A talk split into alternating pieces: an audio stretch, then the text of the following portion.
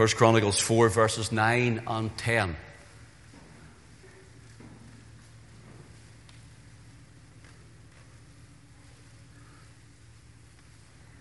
Bless the Lord. And Jabez was more honorable than his brethren, and his mother called his name Jabez, saying, Because I bear him with sorrow. And Jabez called on the God of Israel, saying, Oh, that thou wouldest bless me indeed, and enlarge my coast, and that thine hand might be with me, and that thou wouldest keep me from evil, that it may not grieve me. And God granted him that which he requested. Let's pray. Father, thank you for the sense of your presence. Thank you, Father, for your spirit with us. And now, Father, we pray that you would speak to hearts through thy word. And we ask you, Lord, that you would teach us in your word to glorify your name. For Jesus' sake, we ask it. Amen. Amen. You know, we have done three weeks, I think it is at this point. Yes, we've been here three weeks. So this is our third week, the prayer of Jabez. Jabez, as we have said, is only mentioned four times. His name, that is, is only mentioned four times in three verses in all of Scripture. And so we looked at how Jabez, his name means to, uh, to be grievous or to grieve or to be sorrowful because his mother, it says, bear him with sorrow.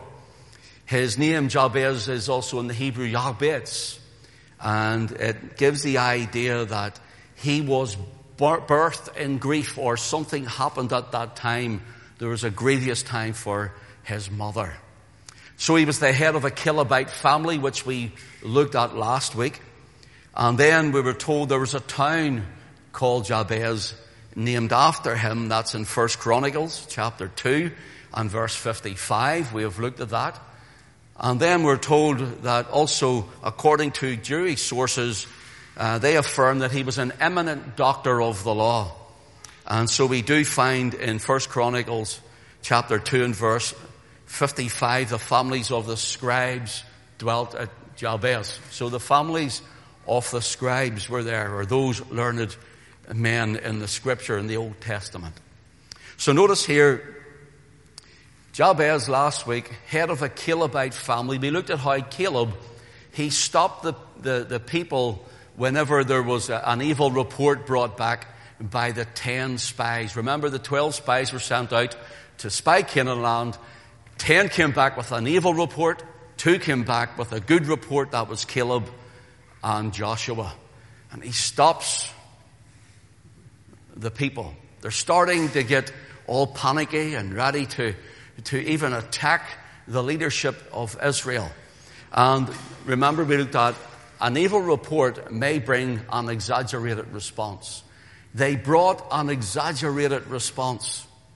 And so what happened is these ten men of negativity, we see the walls are up to the sky, up to heaven, and then they say the, the, the, the, people were like giants and we were like grasshoppers in their sight. So they're starting to feel their, their confidence, as it were, was very low.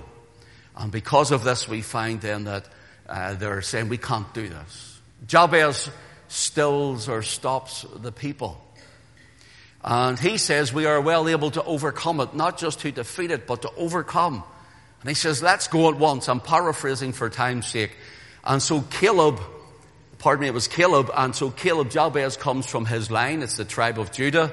And from there, he then becomes the head of the Calebite family. We have looked at so much, but this morning we want to finish this study on looking at the prayer itself of Jabez. Uh, notice what it says in our reading this morning, First Chronicles 4 and verse 10. And Jabez called on the God of Israel saying, Oh, that thou wouldest bless me indeed and enlarge my coast and that thine hand might be with me and that thou wouldest keep me from evil, that it may not grieve me. And we're told, and God granted him that which he requested. Five G's, five words to summon this verse up, this prayer up in the scripture. First of all, God. There's the first one, God. The second one is grace. We find grace in this. The third one is growth. The fourth one is guidance. And the fifth one is guardianship. Is guardianship. You see, the prayer of Jabez, if you were to read through Chronicles, people don't read these sort of books, but they are important when you want to go further into genealogical backgrounds and who was who. And so in the middle of this, if you looked at uh, the book of Chronicles, coming right down even chapter 3, into chapter 4, it was such and such was the father of such and such, and he had so many children. Then it gives the genealogical family lines of those families. And it's right into chapter 4, for example, in verse 8, and Coz begot Anub and Zobebah and the families of Aharhel, the son of Harum. Suddenly, it says, and Jabez was more honorable than his brethren. Notice, it changes. It changes, and then in verse 11, and Chelub, the brother of Shuah, begot Mehir, which was the father of Eshton. It goes back into it again. Do you notice that? All of this genealogical line.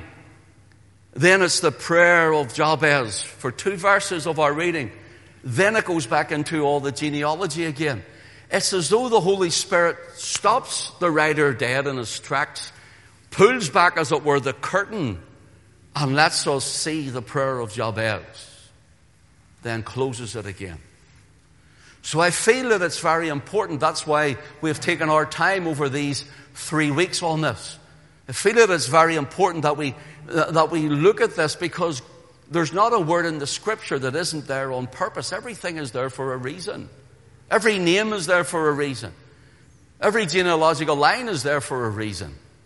Every jot and tittle, as it's called in the scripture, is there for a reason. And so it's as though it pulls back the curtain and the light shines out.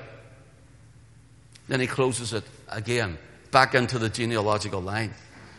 So the prayer of Jabez is as brief as the four mentions of his name. It's as brief, it's like open and closed, two little verses. The prayer of Jabez opens, gets to the point, and closes again.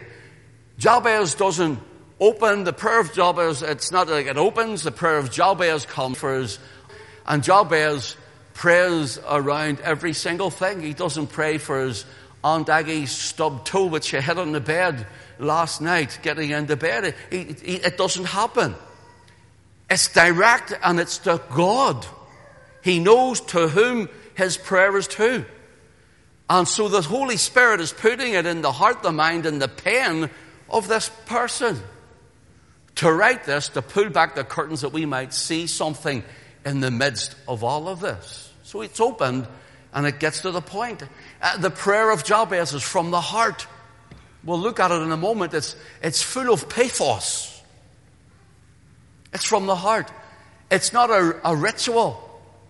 It's not a, a, a, ritual or a rigmarole, as some of us would say. It's not a bead counting exercise. It's not say so many prayers over and over again, counting the beads, like, like the Roman Catholic Church does, or like Islam does, or any of those things do. It's not like that. It's a, it gets straight to the point and it's from the heart. It's the heart of Jabez to the heart of God.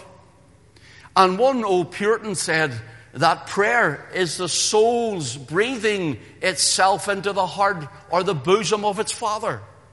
And when we pray, we must believe. As many of us pray and we don't believe. We don't believe and we don't receive. Many of us pray and we sort of leave it there for a moment, then we take it back again and walk with the burden. And we wonder why the burden hasn't changed. We wonder why the hurt hasn't left us or gone away. We wonder why the bitterness is still in the heart when we've, we've prayed and we have left it there so called, but then we have retracted it again. Here, this is from the heart. Prayer is from the heart. It's not in ritual. This prayer also tells us that no matter how popular his background or pedigree was, no matter how intellectual Jabez's mind was in the law of God, Jabez had a good standing in society. And no matter the man that he was, that's not what counts. What counts is not the prayer we must always get to the pastor or the elders, and we're here to pray for you. Don't get me wrong, we're here to help you if we can. You, Christian, you believer, have an open heaven where you can go directly to the throne of grace, to the throne room of Almighty God. And notice here, it's not in the standing of the man, but it's the man who's standing in glory on our behalf, the Lord Jesus Christ. He's our great high priest. Notice here, Jabez prayed to God for grace. He prayed his heart's desire in the will of the Lord and for growth. And he prayed for guidance and he prayed for guardianship. Now, I have something I want to tell you that if you pray for growth, guidance, and guardianship to the Lord with a heart of meaning, brother, sister, God will lead you, guard you, guide you, and grow you. But I can also tell you that God will bring you on a path maybe your feet haven't trod before. God will bring you a way that you've never traversed before. God will bring you somewhere where you thought you'd never go. He teaches us to walk while He guards us and guides us. He teaches us to walk. You know, when you're trying to get your child to walk for the first time, and they're holding on to the furniture, they're going along the furniture. Maybe you get a toy or something like that. First thing they walk to, whatever it's been, I, I can't remember, but apparently I walked to a pigeon. That's what I was told when I was young. I walked to a pigeon. And you're holding, as it were, the, the toy, let's put it like that. And you're, you're saying, come and get it. And you're trying to entice them. And when they eventually leave, whatever they're standing at, the sofa or the chair or whatever they're holding to, and start to do those first dottery steps to take those first steps. When the child gets, they go for the toy that's in the parent's hand, and they think, as it were, I've got it, this was the goal. But it wasn't the goal. The parent knows it wasn't the goal. The goal was to teach them to walk. The goal is to teach them to walk. And sometimes our Father gives us things, as it were, eh, and we, we walk after it. And sometimes when we eventually get it, we think, I've done it. And then suddenly we are away far further than where we thought we were going to be. We're in a different route and a different direction. We thought we are going this way, but eventually, because we think we're looking for, as it were, the toy, the promise, the gift, we end up this way and we eventually arrive where the Father has taught us to walk. This way. So sometimes we think, Lord, I don't know this way. I can't walk this path. It's like David putting on Saul's armor. I have not proven this armor. I can't fight the giant. So then you go what God has given you and He proves you with that and you think you're slaying the giant, but really it's God who directs the stone. It's God who directs the stone. It's God who takes the stone and sinks it into the giant's forehead. And so what you do is you stand on the giant when he's dead, you take his sword and you cut off his head, and you think, you and I think, we've done it. Praise the Lord. But sometimes we forget it's God that's been in it the whole way through. Sometimes we forget And sometimes we're praying and we're praying and we're seeking God when we're in the valley. When we're in the storm, we're seeking and praying and we're not letting Him go. We're going to look at it in a second. We're not going to let Him go till He blesses us. And then when He blesses us, we forget Him. We're on the mountain, you see. We don't need Him anymore.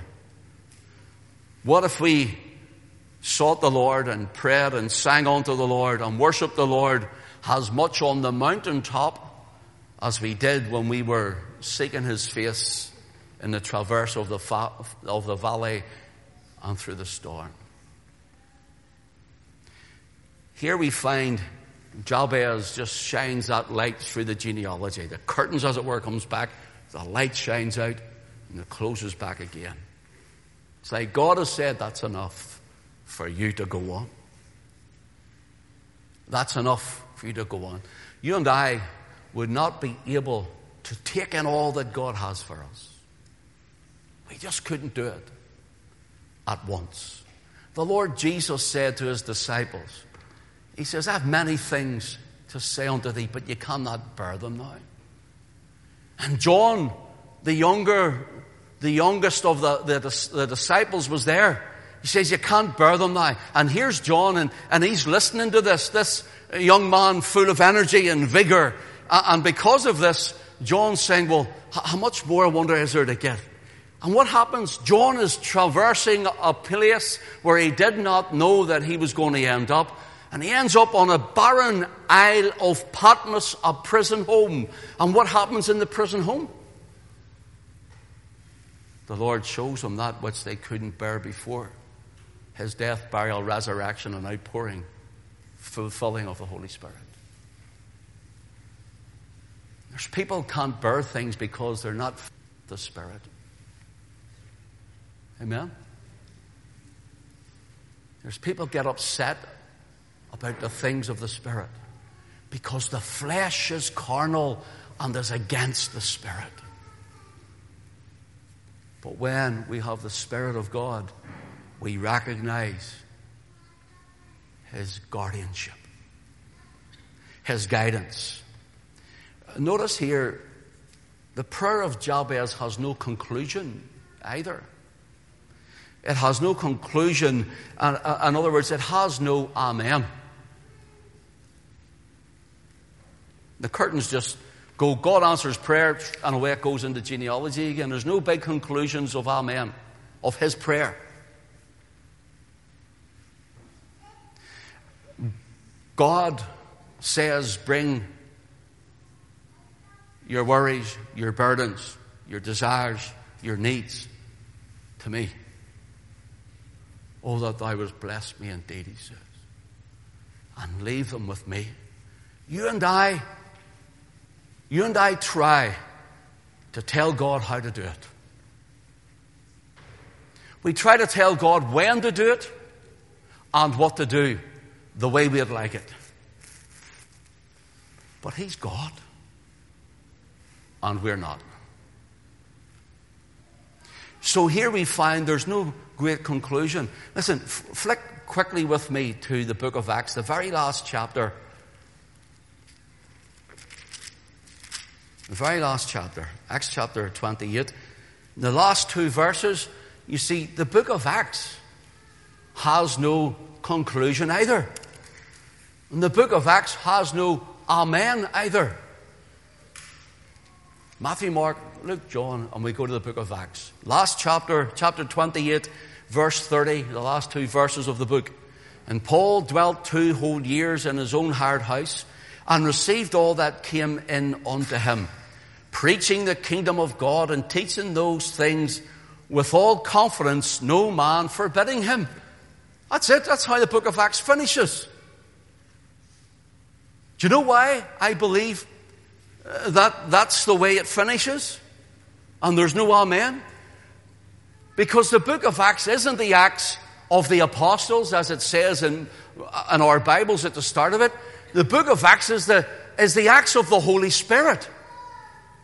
The Acts of the Holy Spirit through the apostles, the Acts of the Holy Spirit through the disciples, and many people want to try and tell us as if the Holy Spirit stopped at the book of Acts. There is no ending to the book of Acts because Paul is preaching the kingdom. Spirit is in you. We are told to keep preaching the kingdom of God, and the Holy Spirit is in you and I, believer. And that means that the Holy Spirit is still moving, gifting, and leading to this very moment. The Holy Spirit has stopped, and that's not for today. Well, you want to tell the Lord because His book says it continues until He comes.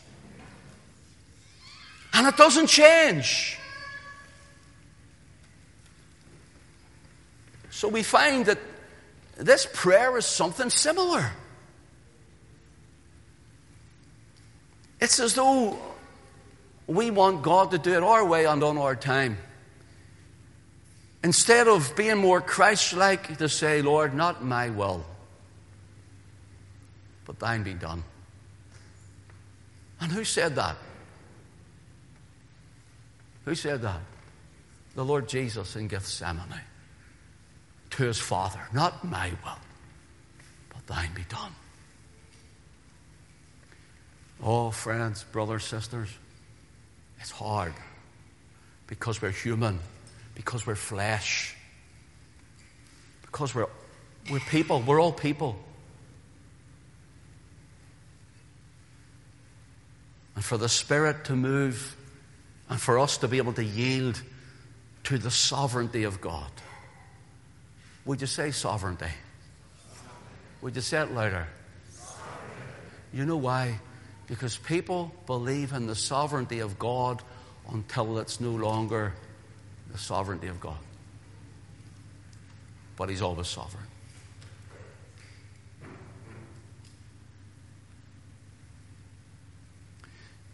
The prayer of Jabez is showing us the sovereignty of God here. The curtain comes back, and we see him call to the only one who can help. An old Puritan called Vavasor Powell. And listen to what he says. A saint is to put forth his faith in prayer and afterwards following his prayer with faith. Saint, you and I are to put forth our faith in prayer. Faith is to believe in Him, to believe Him. Not just in Him, but to believe Him.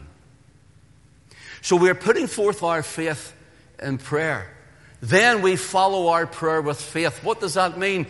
That we have prayed about it, He knows about it, Thy will be done in it, and we will walk according to it.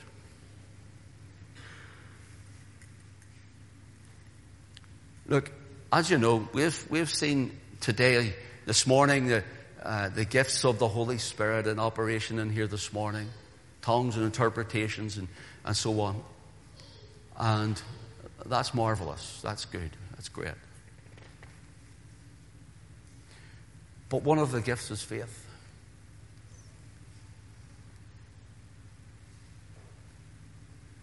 We all focus on the one tongues, interpretation. But you know, listed, listed, there's another seven. What about faith? Faith tells us in the darkest of moments that He's still in charge. Faith tells us in the worst of times He still has it all under control. Faith tells us that our God loves us not because of us. It's not how good you and I are. It's not because of who you are or I am. God loves us in spite of us, not because of us.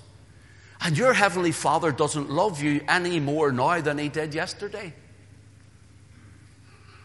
And your Heavenly Father doesn't love you any less now than He did yesterday. And He won't love you any more tomorrow than He does right now. He never changes. And from eternity upon His own elect, He placed His love.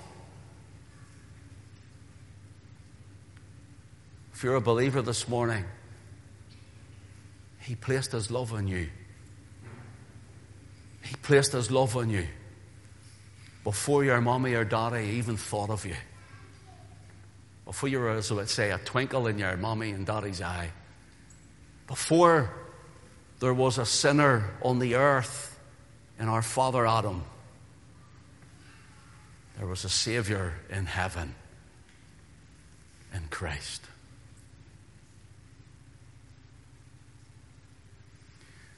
See, the cross is not an afterthought of God for you, where we must, as it were, try and pull the curtain back our best. The temple had the curtain down. The temple in Jerusalem, the tabernacle before it had the curtain down, separated, but that curtain has been rent in twain from the top right to the bottom. And you and I can now enter into the presence of the Lord to bring all those things to God, but we must learn by faith to leave them there, for He hath consecrated a new and living way for us. Do you know what that means, a new and living way? The Hebrew writer is telling us of the temple when the priest, uh, they, they shed blood, then they brought it, as it were, in basins, and they sprinkled it as they walked into the Holy of Holy of Holies, or as they walked towards the, the Ark of the Covenant in the Holy of Holies. And they sprinkled it on the furniture, all of those articles, and then on the, uh, the mercy seat that was there, the lid of the golden box, that Ark of the Covenant where the cherubim angels wing touched wing, and there the glory came down. But the blood was sprinkled there, shed on purpose, but applied. You see, the blood of Jesus was shed at Calvary, but it must be applied. It must be applied. And the Hebrew writer is saying the high priest could go in just but once a year with that blood on the ground as he sprinkled it coming toward it. But he's saying that Jesus hath consecrated a new and living way, or as it says in the text, a freshly slain road, as though the, the animal's blood was being shed right now.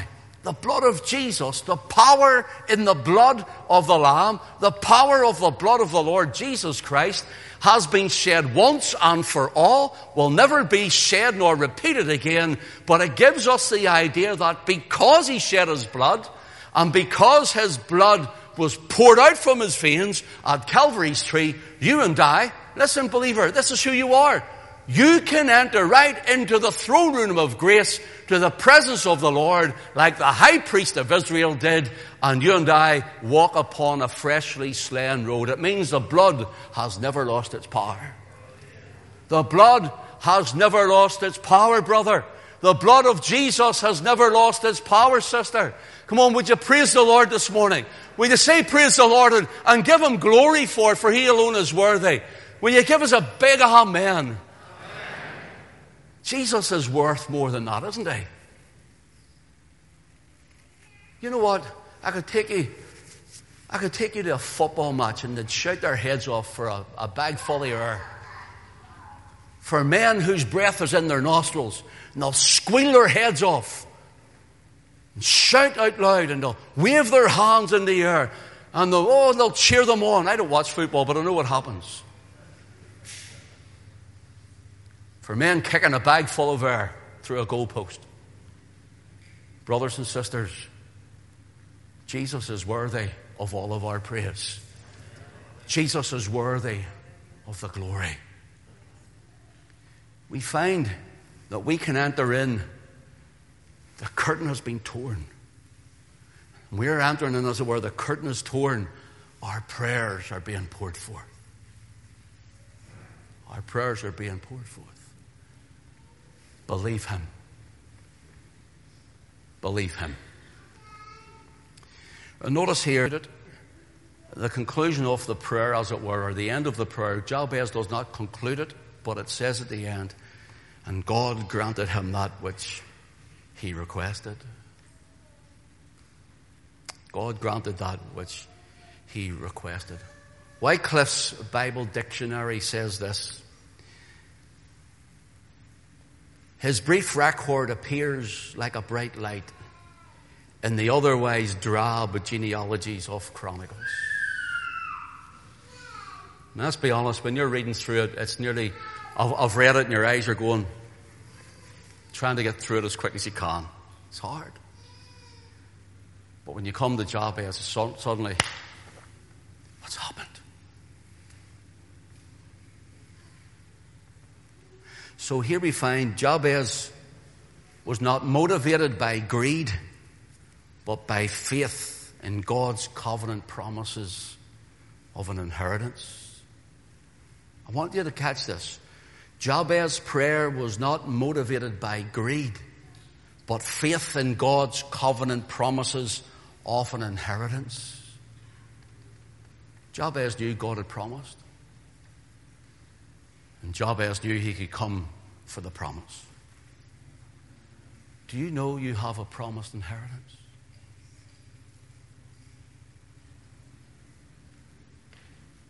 Look, I think at times we all get we get to that place where it's, Lord, here I am. Oh, I'm just in a poor. Oh, Lord, I just don't even know what to say. I'm a poor, wretched sinner. Oh, Lord, help me. Look, we all get there, don't we, sometimes? Oh, dear. That's okay. That's all right. We, we, all, we all get like that. Brothers and sisters, we step in, as it were, to the presence of God. Father, I thank you that you hear me always and that I am your child. Father, I thank you, you love me in spite of who I am and not because of who I am. So, in this prayer, first of all, he directs his prayer to God. It says, and Jabez called on the God of Israel. Listen, all the other gods. When you go home, you read Psalm 115, verses 1 to 7. I tell you about the idol gods and have hands and they can't handle and ears and they can't hear and mouths they can't speak. And David says, That's all the heathen gods, but I know mine is the living God. And here Jabez comes. He directs himself knowing the living God. He is praying to the living God. Then, secondly, he says, Oh, that thou wouldst bless me indeed. Sometimes we think that to be blessed, ask the Lord, would you bless us? Well, that must be greedy. Depends what you're asking Him for, doesn't it? Depends what you're asking Him for. For example, uh, uh, I will not turn to it this morning, but if you're taking notes, write it down. In Genesis 32, we have the story of Jacob wrestling with the angel of the Lord all night long. Sometimes you get long, long nights. Weeping may endure for a night, but joy cometh. When? In the morning. In other words, there's always a season. To everything, there is a season and a time to every purpose under the heaven. A time to be born and a time to die, and so on. Ecclesiastes chapter 3, verse 1, get into 2. And so here we find that the season passes, the season of hurt, the season of uh, mourning, the season of uh, anger, the season of bitterness, the season of disappointment, the season of disillusionment, and, and so on and so on. They are seasons. And when the devil came to tempt the Lord Jesus in the wilderness, we're told after he gave him three scriptures from the book of Deuteronomy, like the swordman, it is written, it is written, and it is written. The devil couldn't stand. He ran away, as it were, and it says he left him for a season. Even the Lord Jesus was tempted, but without sin. Even the Lord Jesus felt the pain. Even the Lord Jesus felt the loss. The Lord Jesus felt it all, for we have not a high priest which cannot be touched with the feeling of our infirmities, but was in all points tempted like as we are, yet without sin, says the Hebrew writer. So Jesus knows exactly what you and I go through. He knows pain. He knows what it's like. He knows what hunger is like. He knows what thirst is like. He knows what it's like to be ridiculed. He knows what it's like to, to have people hate you. He knows what it's like to be weary and what it's like to be tired. He knows what it's like to have argumentative people come against him. He knows every single part of it, for he has, he has tested it, as it were, and tasted it for you and for me. That we can now say, Lord, the curtain is back. We enter in and we, you know what we are going through. You know how I'm feeling. You know the sense. And when you're trying to talk to people of your inner person, how you're feeling, what you've went through or going through, and suddenly you're lost for words. Do you ever get lost for words when you're trying to express the hurt inside and you can't? And sometimes we rabble and babble on because we're trying to prove the point, to get it over. This is how I am. We still don't get there because we can't express it. Even Job thought that. Even Job thought that. Even today, he says, is my complaint bitter. For my stroke is heavier than my groanings, he said. You know what he means? I can't tell you. I could try to tell you, but I'll never be able to fully explain to you how I feel and what I'm going through. But, brothers and sisters, while it's good to talk and to share with each other and to bear burdens, to pray and to lift one another up and to help one another, and you may still not be able to fully uh, explain or they able to comprehend. He knows all about it. Every single thing he knows about it. So here we find, Oh, that thou would bless me indeed. And, uh, and Jacob, wrestling with the angel of the Lord all night, says, the, the day is breaking, the, the angel says, let me go for the day is breaking. I'm paraphrasing for time's sake. And he says, I will not let thee go except thou bless me. Bless me. And he changes his name from Jacob, meaning twister, surplanter, heel grabber. Jacob was an old con artist. Well, he was an Israelite. But he was still a corn artist, corn, corn artist, not a corn artist a con artist. And Jacob was that to his flesh, but God blessed him to become Israel, ruling or a prince with God.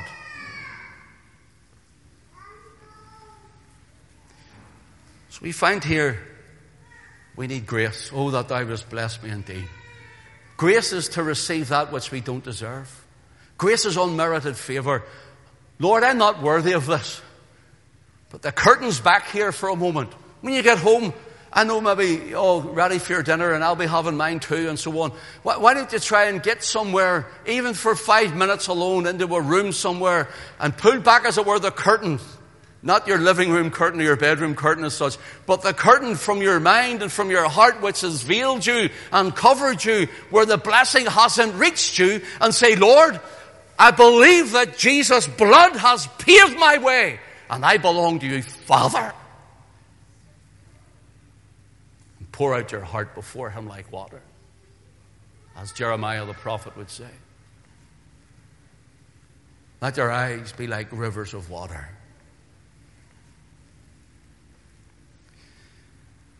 We need grace. Let's, be, let's send precision prayers. Here's something I do. Do you ever get sick and tired of praying the same thing over and over and over and over and over and over and over and over and over again? I call it the shopping list. Here's my list. God bless, God bless, God bless, God bless, and this one, that one, the other one. And after a long time, many days, you're like, well, here we go. Lord, I'm sure you're sick of listening to this. Tell you what I do. Sometimes I go and I say, Lord, you know it all. You know it all. I just want to tell you that I love you. I just want to tell you that I love you, Lord. I want to tell you how much I, I love you and adore you. I want to magnify you. I want to thank you. I want to bless you. How do we bless God? He's God. Paul says in Ephesians chapter 1, I think it's about verse 2 or 3. Don't hold me to it, but it's about there.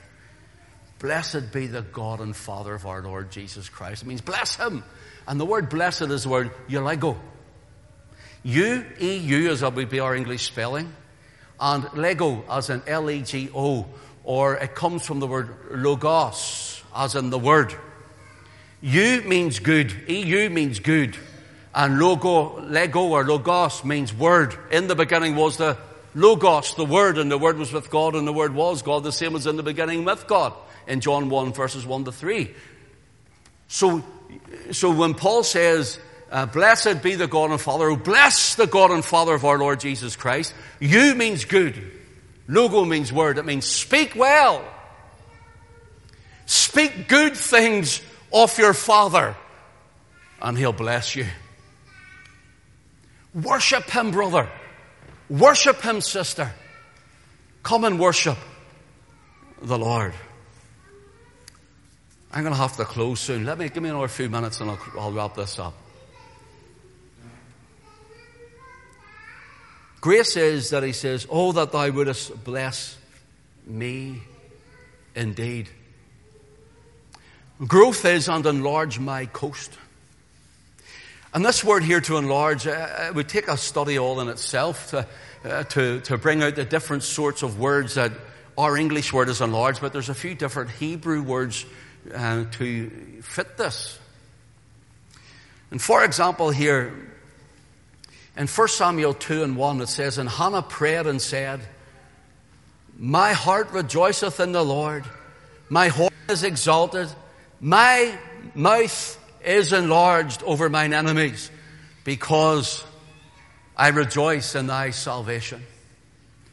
My mouth is enlarged.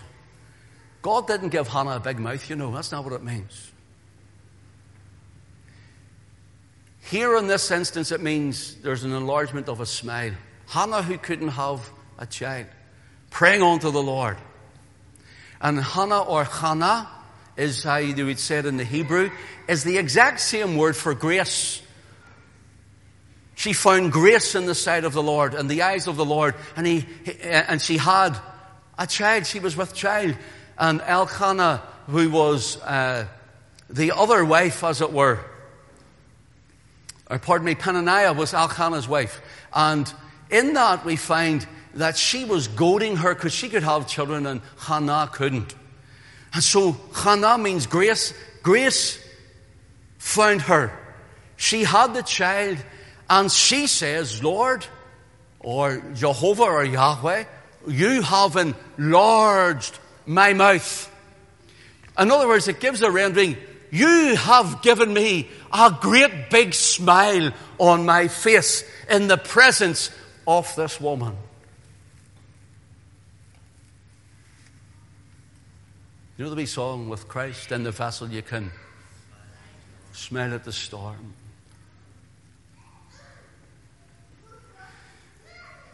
So this word enlarged it, can be in many, many other ways. Uh, that just doesn't mean big or to stretch out or to multiply.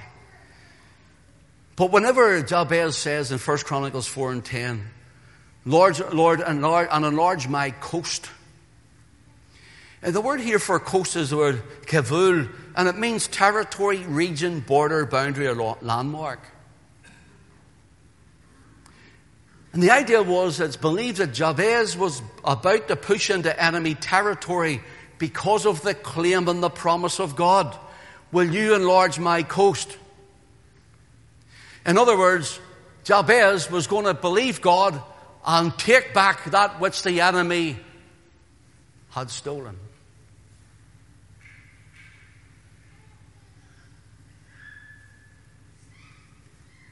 I'll speak for little old Ulster today. The rest of the nations can speak for themselves.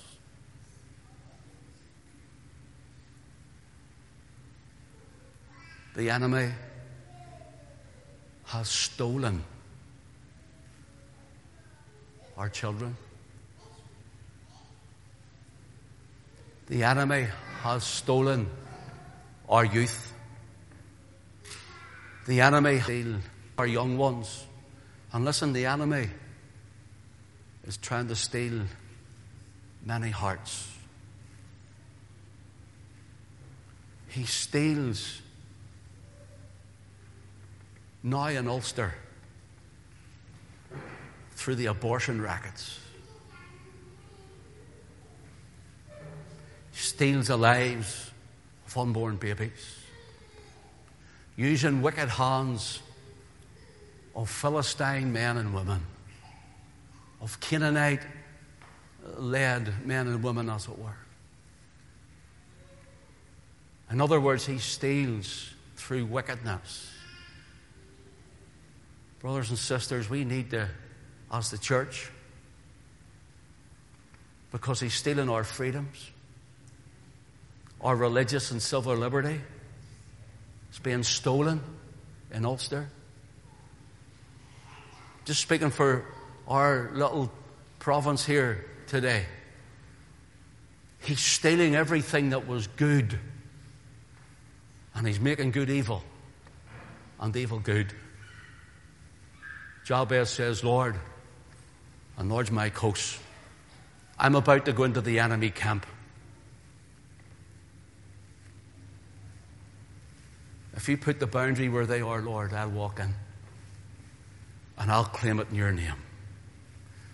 Church, time you and I claimed what God has given us and went to the enemy camp to bring it back. I want to say this, and I say this without fear or favor. The church, there's no more Protestants anymore. Very few. A handful. Because I'll tell you what happens. I'll tell you what happens. They're afraid. They're afraid to stand up for the word in case they're called names. They're afraid to stand up for truth and liberty in case they're slandered. And their standing in society is worth more to them than what this says.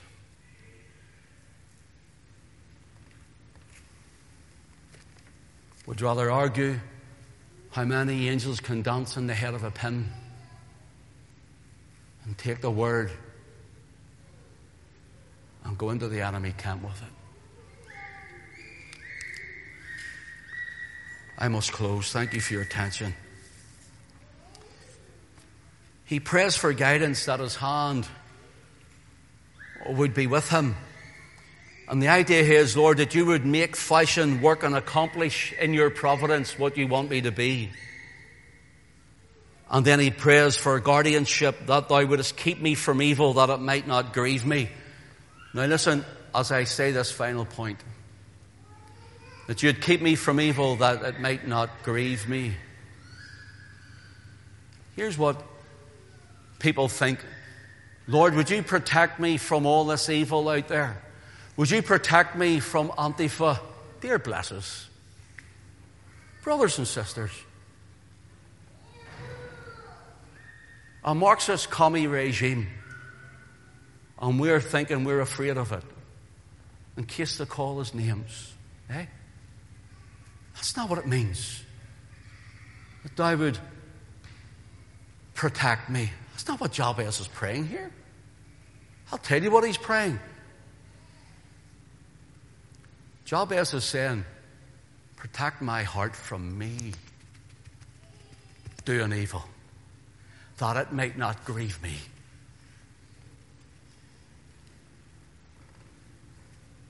Many in the church have lost their consciousness of God. They've lost their consciousness of holiness. You preach holiness now in the church in the ante. Right living.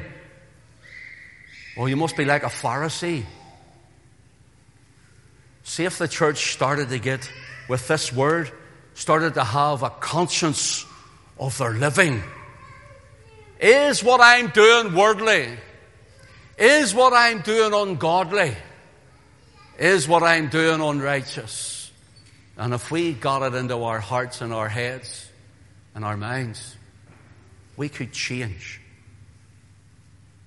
We could change what we're seeing outside. But unfortunately, the world is in the church. And the church loves to be like the world.